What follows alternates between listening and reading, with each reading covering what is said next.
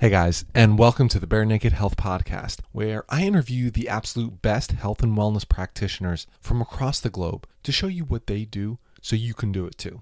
This is because, like you, I did not always feel that health was easy. I had tried different diets, exercise plans, but often felt misled by an industry that really thrives on you not getting healthy and always spending money on the next new thing. Because of this, I'm getting bare naked on health and pulling back the curtain to show you that being truly healthy is simple. Wherever you are in your health journey, I want to show you that with minimal effort, you can get maximum results and do what you love. Play with your kids, go for a hike, and crush it in your business, all while feeling great. To give a kickstart, I encourage you to go over to barenakedhealthpodcast.com to access my calendar and schedule a 15 minute call so we can discuss what is your biggest struggle when it comes to maintaining your health. Remember that I'm a holistic lifestyle coach and that the show is really sponsored by you guys. Each of you that works with me that I am able to take on as a client helps me to be able to keep putting out these podcasts for free. So I just want to thank you, each of you, for your love and support.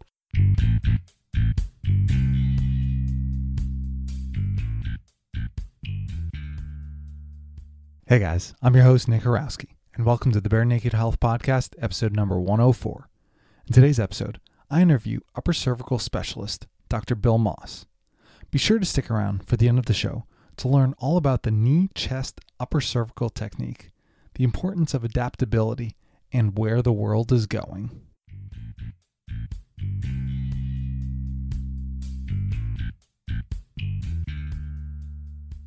All right, guys, welcome to another episode of the Bare Naked Health Podcast. And on the line today, I have Dr. Bill Moss.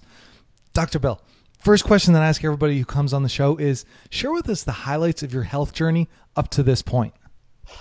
Highlights of my health journey. Um, I would say, man, there's. I got involved in health when I was at a very young age. I didn't think I could.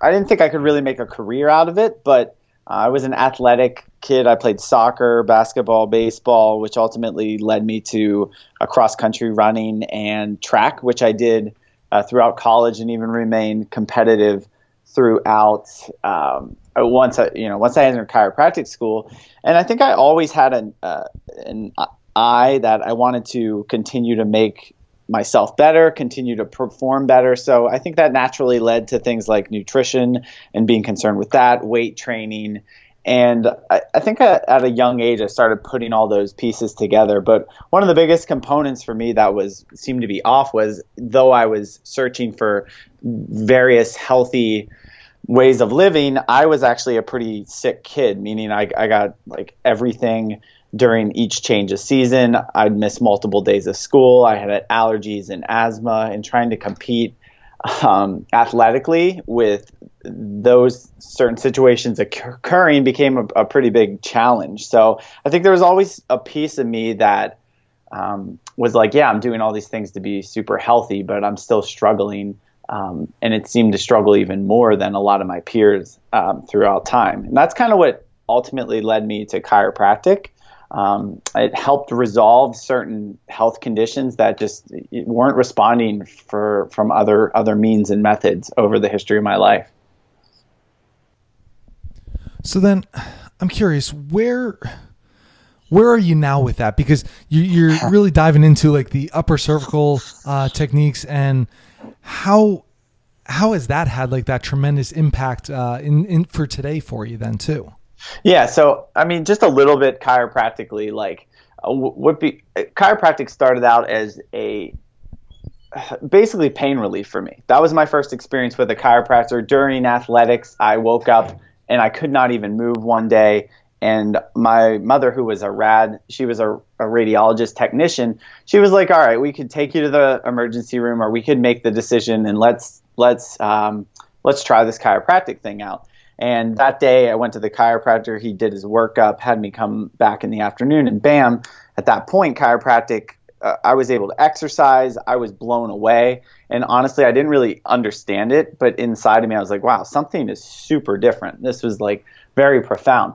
But then I utilized that as a as a treatment for pain, as a treatment for um, I'm not feeling or performing well, and that's what chiropractic really remained for me for about four or five years. That's how I utilized it. I was just kind of infatuated with it, but I didn't really understand it.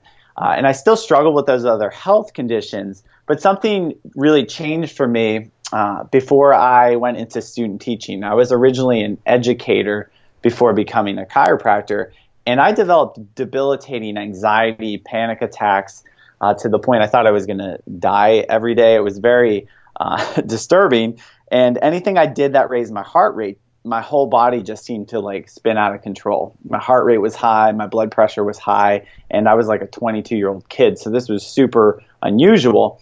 But anytime I saw the chiropractor, that situation seemed to change. My body seemed to relax, get better, and I didn't really understand why. Uh, I did the medical route for a, an entire year Uh, where I was on antidepressants, anti anxiety medication. And then about a year after that situation, I met a chiropractor after having woken up in some pain again.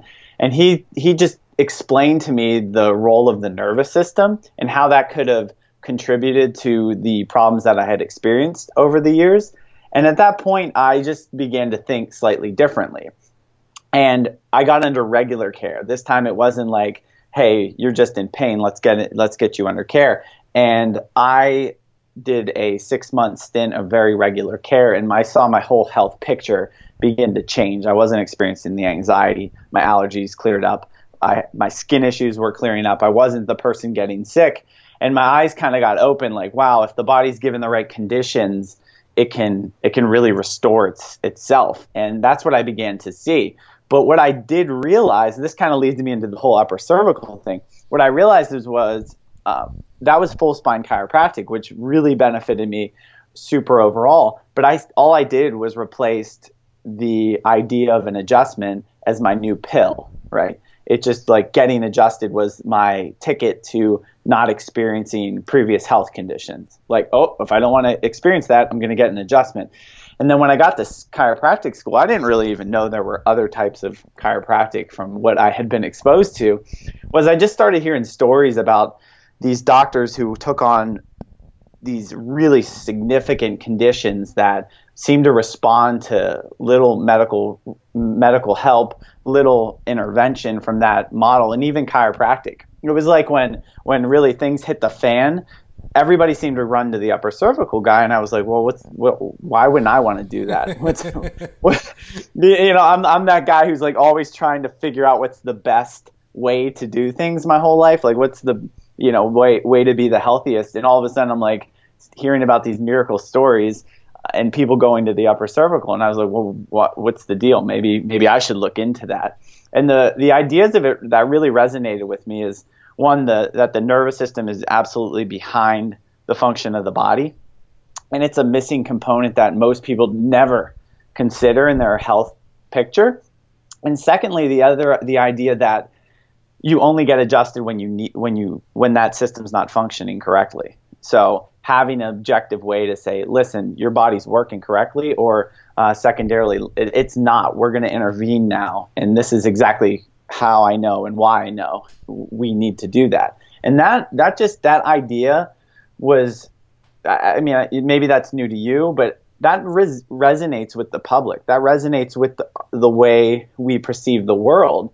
And I was like, how can this profession that's so impactful to myself personally and then so many other people be in the place that it is? And I'm like, well, I think one, it's partially because the message is just kind of screwed up. And then two it's just we're not we're not framing it in the right way. We don't we're not even recognize how people actually think about their health. So that's really what got me driving in this direction um, in the upper cervical world. Now your specific technique that you use is called the knee chest upper cervical technique correct? Yes. And i mean I, I, I was looking into it a little bit and because i know of uh, like Blair, NUCCA, this and that. But I'm not sure, like, okay, what is it? What is the knee, chest, upper cervical? Like, how does that distinguish just from other uh, types of other cervical techniques, even? Yeah, and that's that's a good question. So it's very a knee, chest, upper cervical. Those words or terms uh, really describe the posture that the patient's in, um, and it's actually some of this work is some of the original chiropractic work. It's some of the oldest, most researched forms. Mm-hmm. Um, and it, it is a manual adjustment, it is a by hand adjustment, and it really looks at, we use infrared thermography to determine the state of the nerve system and when to make an intervention and when not to. It's, it's similar in its approach to Blair uh, it, from a, an objective measuring standpoint but we have our own unique X-ray analysis that, and even more unique to the organization that I'm actually the director of. We use, we even have a, a different approach than other knee, chest, upper cervical organizations in that we look at really the quote misalignment as more of a biomechanical dysfunction of the spine as opposed to just being a static malposition of a bone in place. So there's some subtleties within that, but um, across all upper cervical techniques, there are some similarities in beliefs um, uh, across the board. But ours really describes the patient position uh, and how we apply that. I'm curious here too, because uh, you said even like some of the skin conditions and everything, and this is something that just popped into my head. Like, my son has been having some eczema. I mean, he's only like a year and a half old or so, but does this? I mean, do you still practice on? I mean, infants? Like, what is the age hmm. range? I mean, is that necessarily a, a factor? Yeah, we can take care of. I mean, I take care of one in one week of practice. This is kind of a cool story. Um, in this practice in Pennsylvania, where I am, I had my oldest and youngest patient start in the same week. One was born in nine. Yeah, one was born in 19 uh, let me see how old they are. 1922 and the other one was born in 2016 like three months old and like 94 years old.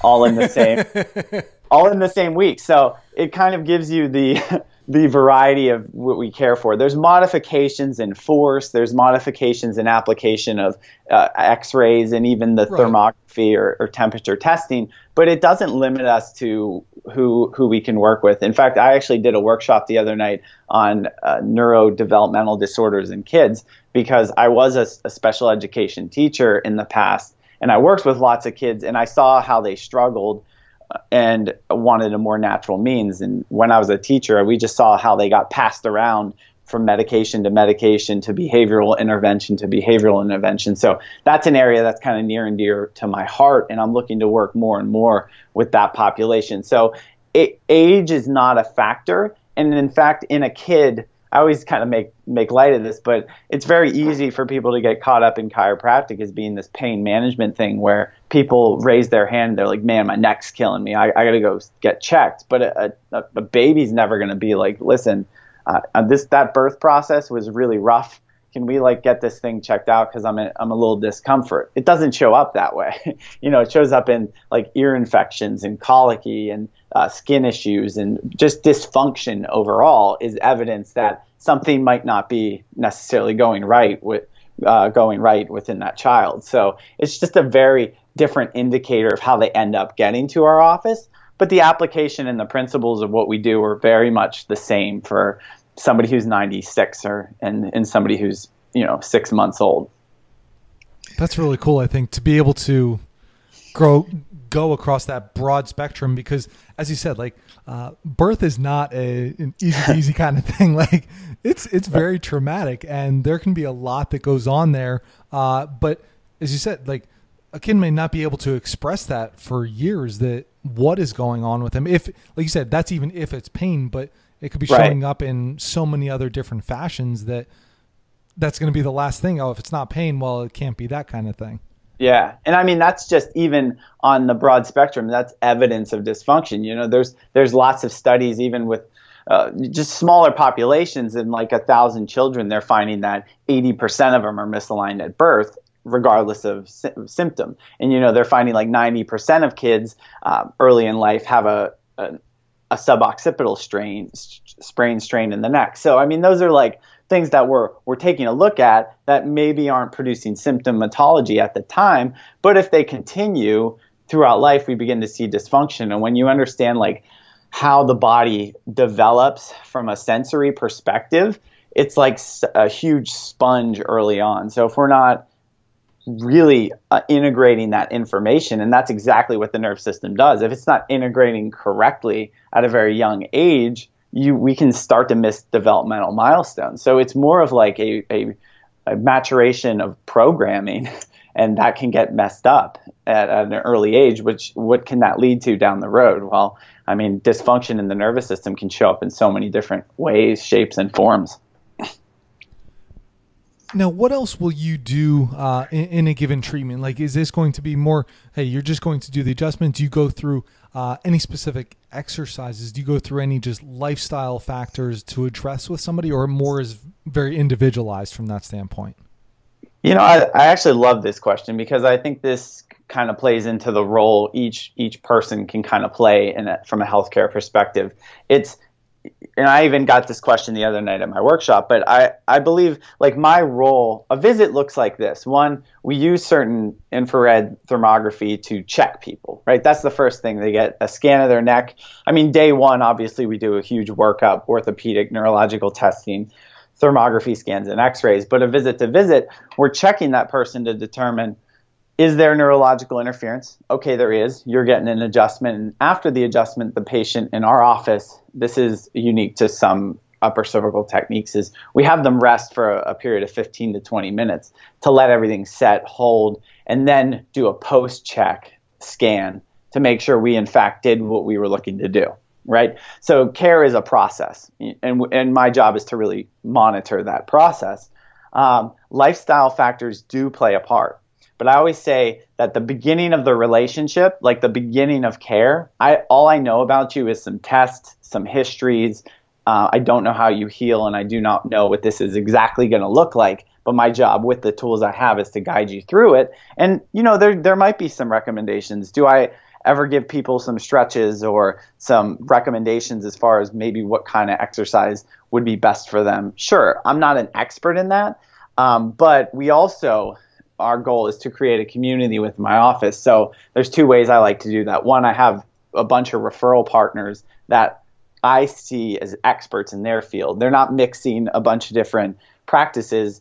They're an expert in that. So we have those resources. Also, we look to on a monthly basis bring different people from our community into our practice to also provide an opportunity and a resource for people to get more information on nutrition, healthy living, and this is so cool. I think it's the power of the book, The Power of Habit. But and maybe you read it or not or heard this somewhere, but it's like health is one of those things that is such a it's a core fundamental principle that when people start to achieve it in one area, they naturally just start to gravitate and find other pieces that fit into their box. They're like, oh, wow, now I can like uh, get through the day without um, feeling so anxious and stressed, and I'm not worrying about like my pain. Wow, what can I do now? I think I should start exercising. Wow, this is amazing. I'm starting to lose some weight. How, what's the best way to eat so I can fuel my exercise? And it's it's a natural progression that if people who really want to be well, they just pick up the next step.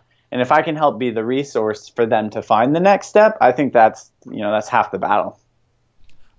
I love that you brought up the point like with the power of habit, and it's so true. Where it's you make that one change, and it could be start off super small, but it's that little by little. It's just that snowball effect. Like, hey, this just keeps building and building and building, uh, and that's where you can look at now that full circle. Like all of the lifestyle factors that they've changed uh, dramatically shifts the health then too, which is awesome. Uh, and so then I'm curious too, because you talked about like okay, refer out for certain things, but like what is what does your health look like? I mean, what do you do as far as like exercise goes? Because you used to be into the cross country, everything like that. Like so, exercise wise, but elsewhere, wh- where do you really passionate about about just bringing about your own health? Yeah, you, like I'm a person of variety now. I mean, I used to be a competitive distance runner to a fault, and I don't even think it's that healthy of an activity for people over time. I mean, you look at distance runners and what that does to the body and the state it puts you in. Long term, that's not great. I mean, I ran up to 100 miles a week. I was a competitive, like when I mean competitive, like I ran 230 in the mar- marathon. Um, I was like killing myself, and I don't do that much running now. I actually try to um, I know what I'm good at, and I know what will get. I know what will get me to work out. So I actually work out since August. Um, like I had a big life change last year. I took over as the director of the Art of the Specific, which is a a program where I train chiropractors how to do the work that we do. And that happened in June. And I was doing like a lot of yoga and TRX stuff and I loved it. And then bam, I'm on the road constantly and you, it's easy to just fall off. And I, to like hack myself, I was like, I'm hiring a personal trainer. So, so I've been working with a personal trainer since August of last year and I do it usually three times a week and then supplement maybe some other things in between. And when I'm on the road, they give me some stuff to do and I'll supplement. But I look at is like my what is my focus, what is my job, and then how do I um, build nutritional and uh, physical activities that help support my lifestyle to get me to be able to do more of what I want to do in life. You know, so I, when people ask like, "What are you training for now?" I'm like, "I'm training for life." That's the way I look at it. I, I think that's a pretty good thing to train for. I mean, you just want to do the best you can in in, in all those aspects, and so yeah, being as healthy as you can is certainly going to help with that. Yeah, and I'm kind of like an extremist for when I start at the end of 2015. You know, when you start a business and you you, you just you put so much time and energy in your business and what you can realize is for the first point at the end of 2015 i was realizing like how people just fall off the fall off their rocker and just stop being healthy.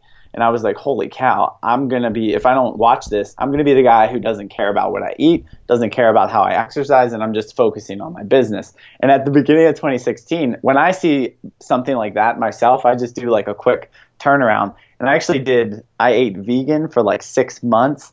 And it was fantastic, but it was impossible once you start traveling, in my opinion. I'm sure people out there in the world can make it work. Uh, but it was a good like reset to come back and just kind of come up with a new a new plan where I'm not so so rigid. I'm pretty much eat uh, like pescatarian at this point, and that seems to work super well with me. I think health is also a little bit of a trial and error to for your personality, because it's got to be fun if you if you don't like the type of workout you're doing, yeah, that's what I always ask people. Like, they're like, "Do you think I should exercise?" I was like, do, "Well, do you know a form of exercise that you'd like to do?" yeah, yeah, Well, no, I don't know. Well, what what do you want to try? Well, I want to try this. Well, go. I think that's a good place to start. Like, if you know you're going to hate it, don't don't get into it because it's never going to last. You can you can only convince and trick yourself for so long until you just you know you'll quit. No, and that's that's huge. You're right. It's, people say, "Well, what exercise should I do?" Like this and that. It's like, what are you gonna do? Like that's all it comes down yeah. to. If you could give somebody a million and one different things to do, but if they only last for a week at a time, like it's not really going to give much of that carryover for them. Like you said, just to live life as a healthy individual going forward.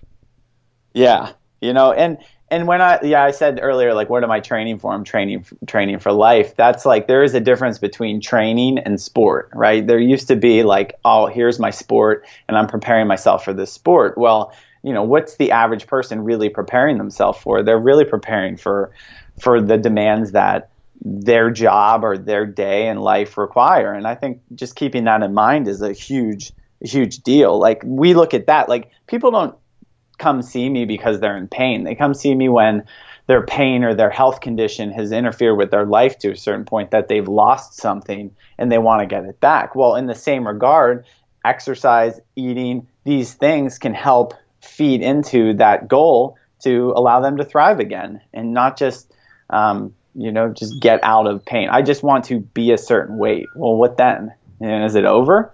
Like, is that it? you're to give up. No, it's like a lifestyle. So people have to really embody like what's this to do for them um, in their life. You mentioned sport there, and this is something that I'm curious because uh, I compete in strongman, like I'm training now. Uh, but anybody who's looking to, uh, even a, a, long distance runner, looking to just absolutely maximize their output, uh, I'm guessing this really ties into then that nervous system aspect that we were talking about before of the upper cervical spine. Uh, like what what have you seen, or what do you uh, recommend for people like if they are looking to just get that absolute peak performance? Then too. You mean from a what do I have to offer them, or yeah, like, exactly. You know, please, yeah, from the the whole the, the cervical spine aspect of that to for the body functioning uh, really yeah. physically at, at its peak. Then too. Yeah, I mean, I, th- I think neurologically, there's no other area as advanced as the upper cervical spine in in uh, the brainstem. Like it controls our coordination, muscle function, body balance, autonomic function, you know, respiratory, uh, sympathetic, parasympathetic balance, which is like, you know, if you're in fight or flight, always training, it's hard to like really recover in that.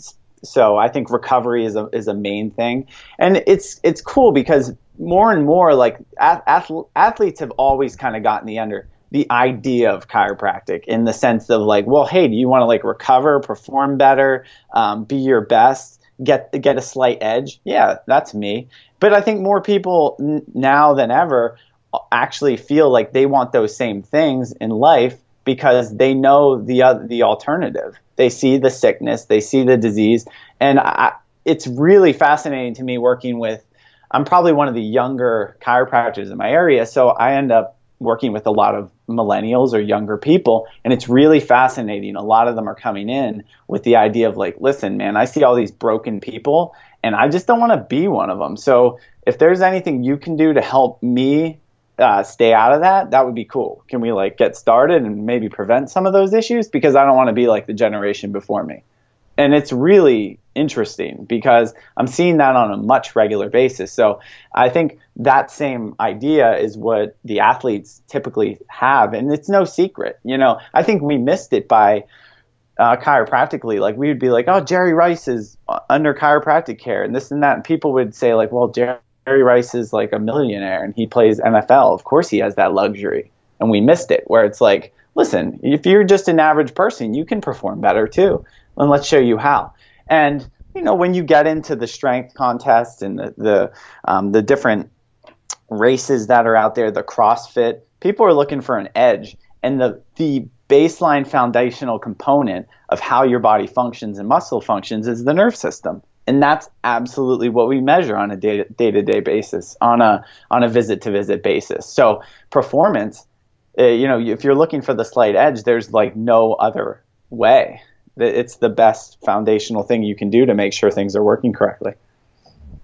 And, and I love that concept too because people are always looking for, uh, well, what can I do? Like, what's again next great latest greatest supplement? Like, all right, maybe I still need to dial in my food, and then it's like, oh, what else can I do for recovery? Like, I gotta roll out, I gotta do all my stretching, I gotta make sure I get some more sleep, and again, if your nervous system is not functioning properly, those those are all going to be affected. Like the, like you said, it's a, what's that most bang for your buck. So I, I, really appreciate you saying that. Like that can still have a trickle down effect into so many other areas uh, and aspects of that training or just life in general. Absolutely. I mean, it's a huge huge factor, and it's funny because I think in passing people recognize that. You know, if you just have a normal conversation with a person and you're like, you know, did you have you ever thought about the fact that like our whole body's running itself right now through the brain, spinal cord, and exiting nerves. Yeah, it's pretty cool. Like, I mean, how do we know that thing's working correctly?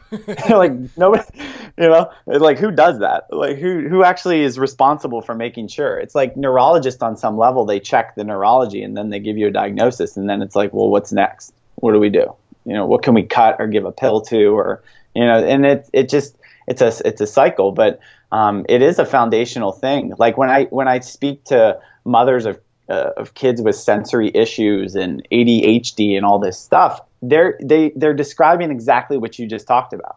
Is like they look at the what's the next supplement, what's the next diet, what's the thing I can do, how what behavior can we change, and they're doing boom boom boom boom boom, and it's like, well, have you ever considered like the the integrating system behind the whole thing?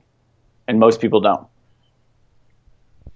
Spill a little different uh maybe maybe change of thought here but i'm curious like is there anything that you're just geeking out on right now that you're just really like diving into uh maybe that's new or different? Or is it still even just along the upper cervical lines or just new research just new things that you're diving into and really finding out about? Uh man i mean i feel like i'm always geeking out but uh, like recently i've been I, I would say i'm geeking out on the how how simple yet profound yet misunderstood, like the concepts that you and I are talking about. I was just in Europe last week speaking at two different chiropractic schools, and it's I think one of the things I'm I'm fascinated with is the perspective on where the world's going. I, I always like to kind of data gather how people are thinking and the ways ways people are moving, and it's really interesting to go to like a chiropractic school, a school that should be teaching uh, the the stuff that I'm kind of talking about, and realizing that they don't look at we almost turn chiropractic into medical so far that when people get out of school, they don't even remember how people are, are viewing the world.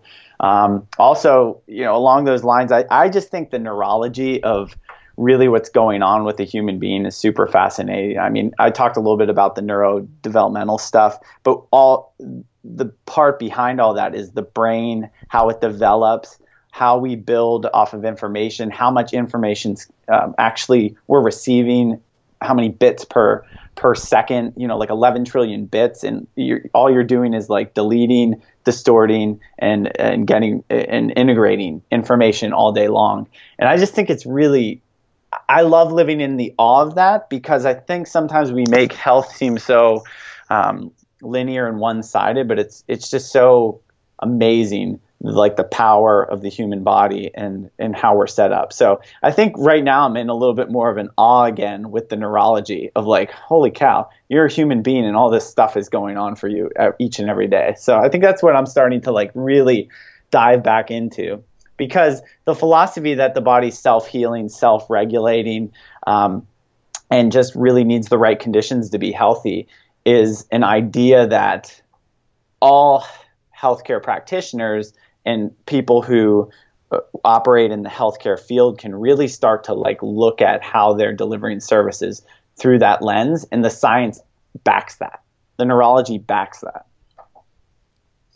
this is getting me to think um reading uh, one of ray kurzweil's books right now and the singularity is near i think it's called uh, but it's talking about okay. like all the advancement of just the technology and i'm curious like speaking of like the neurology it's like it, it's funny to think about what could our brains what could our neurology like how could that just advance along with more of this external technology? Like are they going to well moore's law like doubling every so many months or whatever like that? Is is this like something that can be combined? Like we're just going to be uh, faster data processors. We're going to get faster movements. I mean are, are things just going to continuously improve yeah, I don't know. I mean, I guess I guess we'll know. I mean, the way information is processed and and handled. Uh, but I mean, that's kind of the the beauty of the human, and that's like the responsibility of the nerve system is to.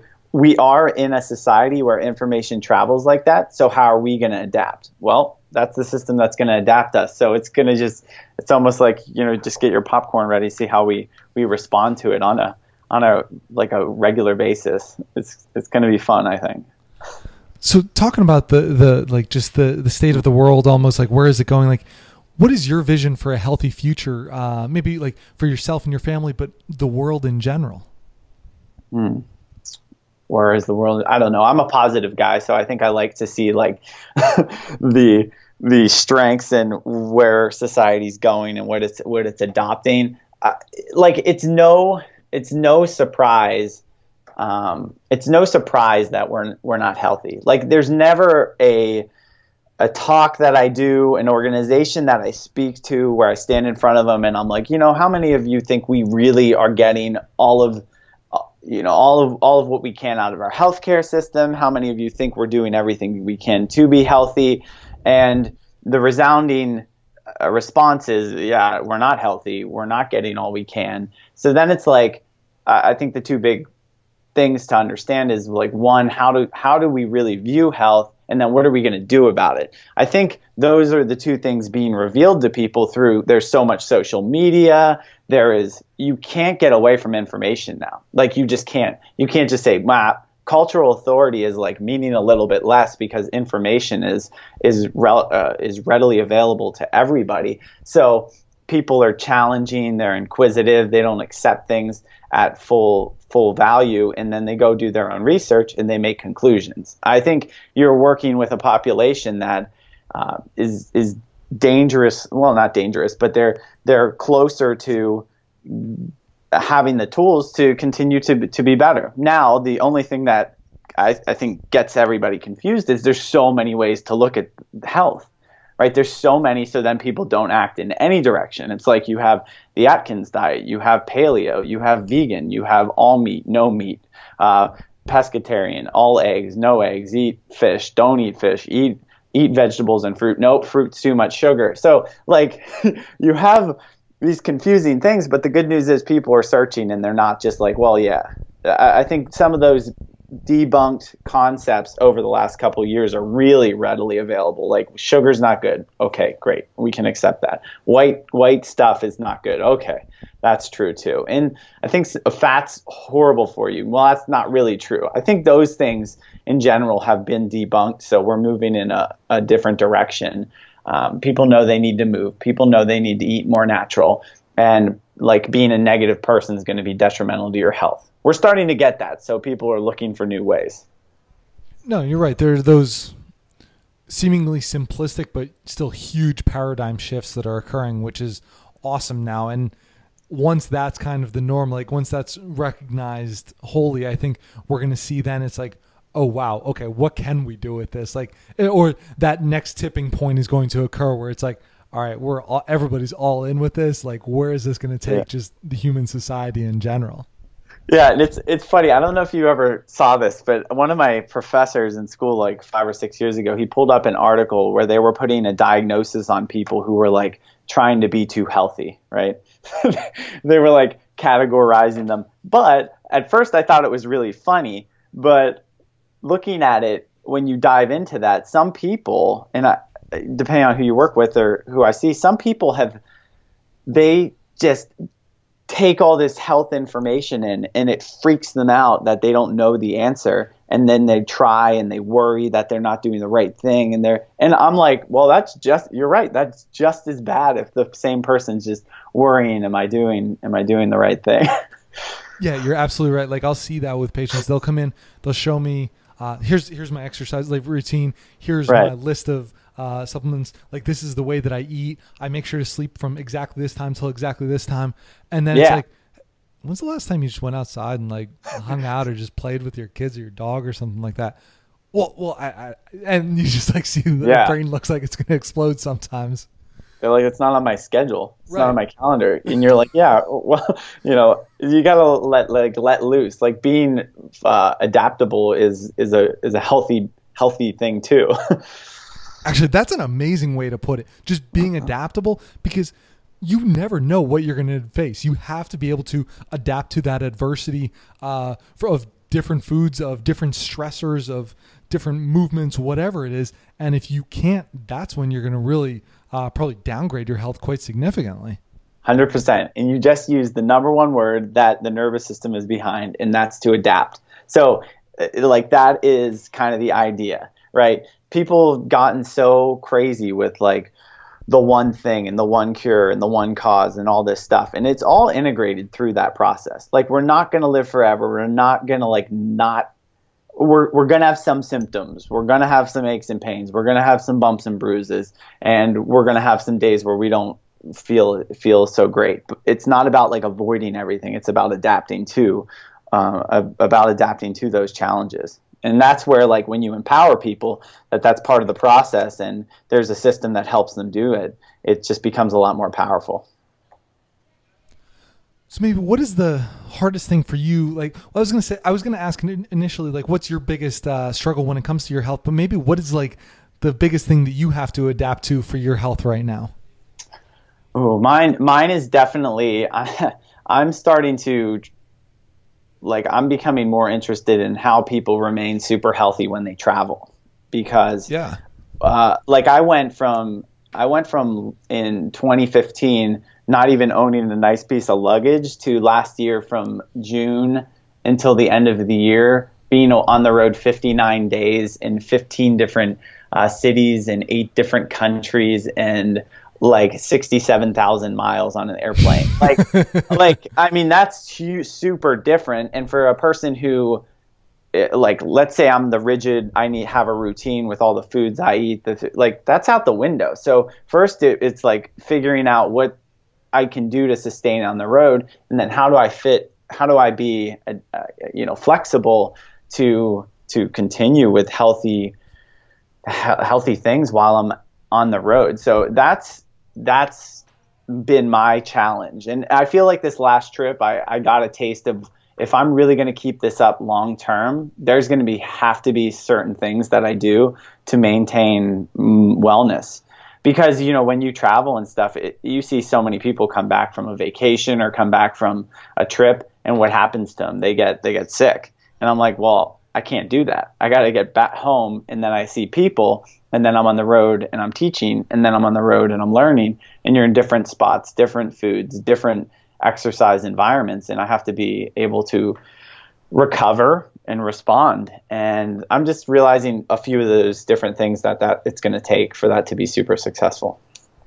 So, what are some of the things that you've maybe implemented or realized? Like, okay, if I do these like three things, these five things, whatever yeah. it is, like those are the base of what you can do when you're traveling. Yeah, uh, I I mean here when I'm in Europe, it's really easy to like get a lot of walking in. I love one of the things I love about like Europe is just it's amazing. It's like we're doing over twenty thousand steps every day. Um, their food naturally is just healthier in general. It's like I lost weight and I didn't really work out a lot last week, but their food just makes your digestion feel better. You don't have like as many swings because they don't allow as much crum- crummy stuff in our food. But a couple of the things I realized, like carrying water around and having it more readily available, that's something that I think is very easy in the states, and we take for granted. And uh, I carry water everywhere because I like to drink fluid. But when you're on the road, you'll have a coffee, and then you don't drink for a while, and then all of a sudden you're in a state of dehydration, and you don't sleep enough, and then you're traveling to the next spot. So the one thing I've increased is like having that water source wherever I am. Planes dehydrate you. The other thing is, um, as much as it it can be to have fun in that in other countries and that sort of thing like sleep is going to be the key to respond come back. So I, i'm realizing like okay we need to make some like get get some good sleep drink some water and maintain activity. Is it going to be exercise every day? Well not maybe not lifting weights and that sort of thing. I stayed at some hotels that don't have gyms but just pre looking at the schedule to see like what can I do? Okay, I can go for a run that day. I well we're going to be walking a ton this day. We'll get exercise there. Ah, this hotel has a gym. So just kind of having a plan going into it of where I'm going to maintain fitness because I, I'm sure if I don't do those things, a lot of times the day is not as productive anyway, right? Yeah, that makes a good point. Like that's still when you're at home, it's the same kind of concept. Like if you don't get yeah. that movement practice in of some sort, you're going to probably be hurting and just not have that optimal functioning. Yeah, I totally, totally agree. And that's, I think that's it. It's like I've never gotten used to that lifestyle on the road. Like it's easy to get used to here in your home and you have your environment and you know where your office is and where you're going and where you spend most of your life. But when you're on the road and it's new, it can be more difficult to integrate all that. But that's like my next challenge. But after a week away, I'm like, it needs to happen. Like I need, i'm like I need to take care of myself if I want to do this long term. And taking care of yourself on the road probably it even requires more discipline and focus and um, planning than I than I really thought before. So you said doing this long term. Like, what is your long term vision? Uh, maybe as, as an educator, as a practitioner, like what is that going to look like? Do you see even just a year from now, fifty years from now, whatever it is? That's great. Uh, that's another way I try to be pretty adaptable because if you would have, if we would have been doing this interview a year a year ago, we would have been talking about how I'm, i have a great practice in Pennsylvania. I'm doing this upper cervical thing. I'm part of an organization, and that would have been about it. So, uh, so I got thrown into a lot, but I it's it fits like my vision, and my vision is you know I'm not satisfied with the way the public views chiropractic, so I'm working on changing that. I'm also not uh, you know, through from meeting students, training doctors, and I'm also not satisfied with the way the public perceives it or the chiropractor. So this, what I'm doing now, fits both of those. I'm part of an organization called the Specific Chiropractic Centers. We have 20 offices uh, in the in the United States, and I'm launching one in Barcelona, Spain. That's one of the reasons I was in uh, Europe last week, getting that project underway. And uh, like my even my patients, they know all the things I do, and they're like, how long are you going to practice? Like, are you going to leave us? And I'm like, listen, I'm not going to leave you. It's not going to be like an overnight bill's gone. But I do picture my life helping support and um, open more offices, help more chiropractors be successful in the work that I do, and uh, run a successful business and communicate the the message appropriately. So I'm sure my life will change, and exactly what that looks like. I'm getting much more involved in the European world and kind of developing some of those chiropractors and, and more clinics there. So that you know my vision is for when people think of chiropractic they think of upper cervical chiropractic you know and if that doesn't resonate with people that's okay. There's i never throw any other chiropractors under the bus. I just think this is kind of the standard and it helps put the profession in a much uh, bigger light and it helps people make sense a little bit more sense of what we actually are doing. And, and i love it. I think anybody who's passionate about whatever profession they're doing needs to continue to try and further that profession uh, and like you said paint it in that best possible light because you're out there you're on the road you're doing all this educating all this learning and you just want to be able to share that to make everybody eh, eh, or to sh- to give people to be that ability to be as healthy as they want.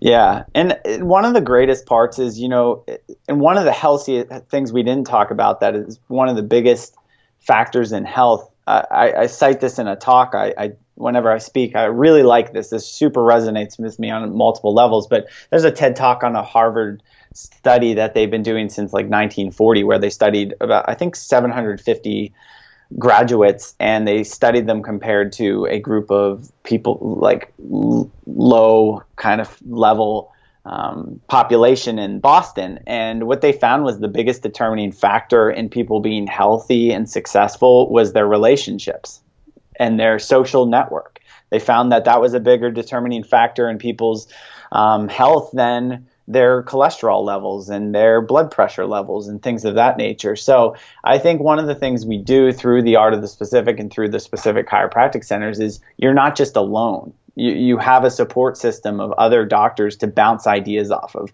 And you have a collective vision to help help grow a community throughout throughout the country. And I, you know that's what I want to be a part of. I didn't I, I told I tell my wife all the time I could care less if I'm personally remembered for what what type of impact we're able to make I'd much rather it just be a lasting um, entity that is well respected and people understand the power of chiropractic, the power of the nervous system, and how specific chiropractic can help that achieve them. I'm much more interested in that. And that's kind of what we provide. We have that community. Even in your marketing, like you should be creating community. You should, by creating community, it builds help, healthier people, healthier businesses, and uh, it's just a much more uh, authentic place to change the world. Sounds awesome. Uh, but a couple last things in closing. Uh, one question that I ask everybody who comes on is who would you want to hear on this podcast and what is it that you would either want to ask them or hear them talk about? Man, I'm just going to give you a recommendation because when we were talking about about this, so I have a good friend. He practices in uh, Southern California. His name is Dr. Tommy John.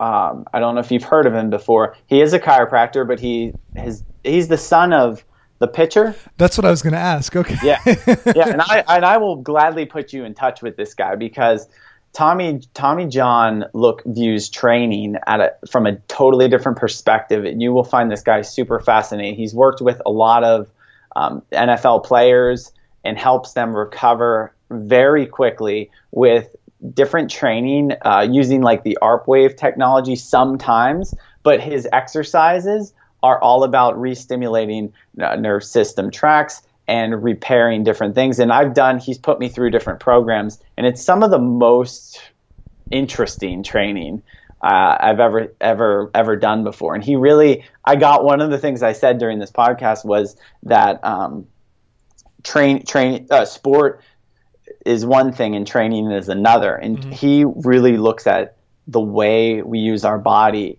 to handle the demands of forces and it's super fascinating i think i think your listeners and i think you would really enjoy what he has to say he's just been like a, a fascinating mentor of mine for the last couple years on just the way to look at exercise in the human body so i would highly recommend him That sounds awesome. Uh, looking forward to uh, just checking some of his workout then. Yeah. Uh, but where in closing here can the listeners go find out more about you, what you do, where you'll be lecturing? I mean, any and all of the above, please. Yeah, so I have some people working on my personal website right now. That's not up yet, but I mean, connecting with me on Facebook is always the easiest thing to do to see where I'm at, where I'm going, uh, and that's Bill Moss on Facebook. But also, the artofthespecific.com is the training program, and my practice is the Specific Chiropractic Center in Wyomissing. If you, and that's www.getspecificpa.com. So those are the easiest ways to connect with me and find out where I'm going in the world.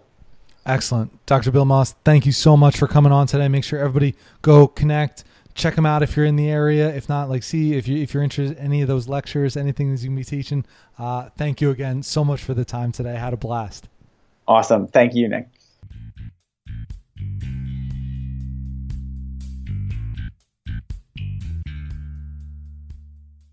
Thanks again for listening. And don't forget to head over to barenakedhealthpodcast.com to check out the show notes for today's episode. While you're there, go to my calendar and schedule a 15 minute call so we can discuss what is your biggest struggle when it comes to maintaining your health. Remember that I'm a holistic lifestyle coach and the show is sponsored by you guys. Each of you that I work with helps me to be able to put out podcasts like this for free. So thanks again for your love and support. Finally, if the show has helped you out in any way, please head over to iTunes to give the Bare Naked Health podcast a positive comment and five star rating. This really goes a long way in getting the word out with how simple health can be and helping to share the podcast with others. So thank you.